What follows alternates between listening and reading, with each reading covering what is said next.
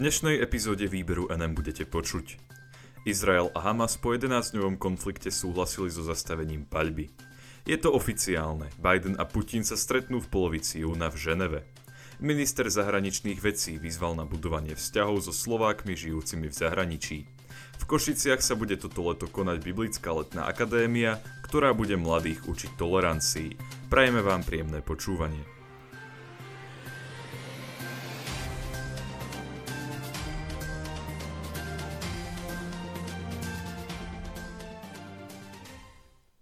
Ako informovala Pravda, úrad izraelského premiéra Benjamina Netanyahua pre média potvrdil, že bezpečnostný kabinet krajiny jednohlasne schválil prímerie v Gaze.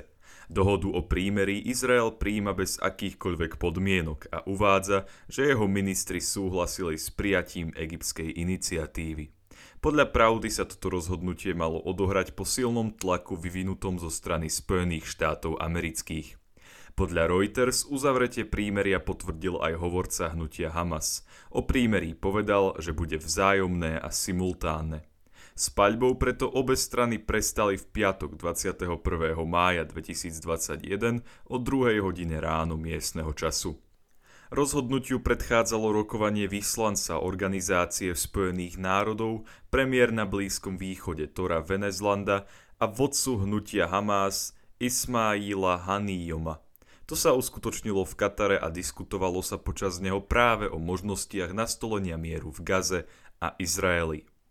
Vysoko postavený člen Hamasu po rokovaní pre televíziu CNN povedal, že do niekoľkých dní očakáva dosiahnutie dohody o prímeri. Povedal, myslím si, že sprostredkovanie prímeria bude fungovať. Izrael práve v období nastoľovania prímeria navštívil aj slovenský minister zahraničných vecí Ivan Korčok. Do Izraela pricestoval v rovnaký deň ako český minister zahraničných vecí Jakub Kulhánek a šéf nemeckej diplomácie Heiko Maas. Šéf slovenského rezortu zahraničia počas svojej návštevy Izraela povedal Tlmočil som podporu práva Izraela na sebaobranu a zaručenie bezpečnosti jeho občanov. Zároveň som ale apeloval na zdržanlivosť a primeranosť pri používaní sily s ohľadom na bezpečnosť civilného obyvateľstva. Povedal som, čo cítia aj naši občania na Slovensku, totiž, že ľudský život má rovnakú hodnotu všade na svete, či v Izraeli alebo v Palestíne. Takisto pripomenul výzvu ministrov zahraničných vecí Európskej únie na deeskaláciu situácie. Dodal, že slovenská diplomacia má záujem priložiť ruku k dielu a pomôcť pri zastavovaní násilností, zabezpečovaní ochrany civilných osôb či dodávaní humanitárnej pomoci do zasiahnutých oblastí. Je to oficiálne, Biden a Putin sa stretnú v polovici júna v Ženeve. Ako sme vás už informovali v jednom zo starších vydaní výberu NM, prezident Spojených štátov amerických už dávnejšie vyjadril nádej, že sa stretne so svojím rúským náprotivkom Vladimírom Putinom. Podľa tlačovej agentúry Slovenskej republiky realizácia tohto jeho želania nadobúda čoraz konkrétnejšiu podobu. Bielý dom totiž oznámil, že sa stretnutie prezidentov Spojených štátov amerických a Ruska uskutoční 16. júna v švajčiarskej Ženeve. Hovorkyňa Bieleho domu Jen Psakiová novinárom oznámila. Lídry budú rokovať o celom rade naliehavých otázok, pretože sa snažíme obnoviť predvídateľnosť a stabilitu vzťahov medzi Spojenými štátmi americkými a Ruskom. V rovnaký deň termín a miesto stretnutia potvrdil aj Kremeľ. Tlačová služba Kremľa uviedla – v súlade s dosiahnutou dohodou bude ruský prezident Vladimír Putin 16. júna rokovať v Ženeve s americkým prezidentom Joe Bidenom. Od inaugurácie nového amerického prezidenta Joe Bidena pôjde o prvé stretnutie Putina a Bidena. Zároveň pôjde o prvú Putinovú zahraničnú cestu od januára 2020, keď vycestoval do Palestíny a Izraela. Schôdzka prezidentov dvoch veľmocí sa uskutoční po júnových samitoch NATO a stretnutí lídrov krajín G7, čiže siedmých priemyselne najvyspelejších krajín sveta. Schôdzka G7 sa uskutoční od 11. do 13. júna vo Veľkej Británii a summit lídrov NATO 14. júna v belgickom Bruseli. Obidvoch stretnutí sa zúčastní aj americký prezident Joe Biden, pre ktorého pôjde o prvú zahraničnú cestu v úrade prezidenta. Minister zahraničných vecí vyzval na budovanie vzťahov so Slovákmi žijúcimi v zahraničí.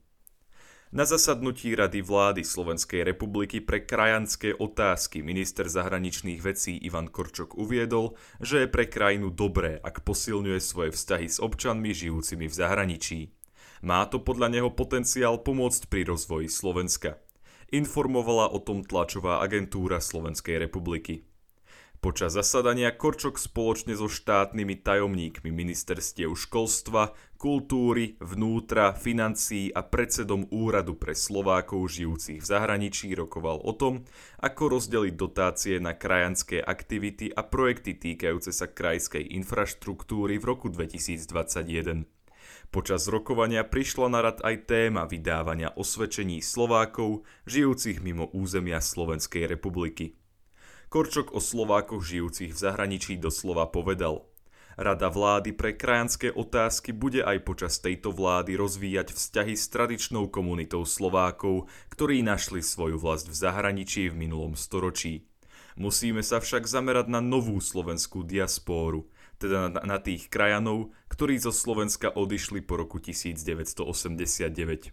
Je v našom záujme posilňovať vzťahy so Slovákmi žijúcimi v zahraničí a využiť ich potenciál na rozvoj našej krajiny. Počas zasadania boli odprezentované aj hlavné ciele a aktuálny stav prípravy novej koncepcie štátnej politiky Slovenskej republiky vo vzťahu k Slovákom žijúcim v zahraničí na roky 2021 až 2025. Rada vlády Slovenskej republiky pre krajanské otázky je poradným a konzultačným orgánom, ktorý vláde Slovenskej republiky radí v otázkach, ktoré sa týkajú vzťahov so Slovákmi žijúcimi v zahraničí. V Košiciach sa bude toto leto konať Biblická letná akadémia, ktorá bude mladých učiť tolerancii. Robert Lapko pre denník Postoj píše – Intelektuálna, interdisciplinárna a duchovná formácia zakorenená v Biblii a realizovaná v kláštorných múroch je podobne ako komunitný život kumráncov stáročiami osvedčenou tradíciou, ako napomôcť mladým ľuďom stať sa integrálnymi osobnosťami s čistými charaktermi, chýbajúcimi frontmenmi, ktorí sa majú stať soľou zeme a svetlom sveta. Centrum pre štúdium biblického a blízkovýchodného sveta, ktoré bolo založené v Košiciach pred 5 rokmi s cieľom popularizácie Biblie v časoch, keď náboženské hodnoty prestávajú byť pevnou súčasťou spoločnosti, preto bude toto leto usporadúvať letnú akadémiu mladých. Spolupracovať na tom bude s rehoľou svätého Augustína. Lapko tvrdí, že cieľom akadémie je zušľachťovanie srdc a myslí mladých ľudí, ktoré by im malo ukázať, že kresťania nie sú uzavretým elitným klubom, ale dynamickým spoločenstvom, ktoré by malo komunikovať aj s ľuďmi mimo svojho tábora. Nosnou témou Letnej akadémie mladých budú v roku 2021 cesty intolerancie. Semináre, ktoré sa počas nej uskutočnia, ponesú názvy Je monoteizmus intolerantný? Reflexia na základe starovekých prameňov vzťah Židov a kresťanov v období neskorého staroveku a krížové výpravy. Počas akadémie sa uskutoční aj workshop s názvom Výtvarné umenie ako nástroj intolerancie. Bude ho viesť historička umenia a kurátorka Židovského komunitného múzea a Slovenskej národnej galérie v Bratislave Jana Švantnerová. Jej cieľom bude preskúmať vzťahy kresťanov k židovskej a moslimskej komunite, ktoré sa odrážali vo výtvarnom umení. Lapko predstavenie projektu zakončil takto. Poznanie ciest intolerancie alebo tolerancie, živené radostnou zväzťou, má viesť proti osobným zápasom, marginalizácii druhých, často slabších, morálnemu zmetku a fragmentácii poznania a naopak má viesť k vznešeným cieľom poznania a formácie založenej na jednote pravdy a v službe osoby a spoločenstva. Ďakujem vám za to, že ste si vypočuli tohto týždňové vydanie výberu NM a dúfam, že sa budeme počuť aj budúci týždeň. Do počutia.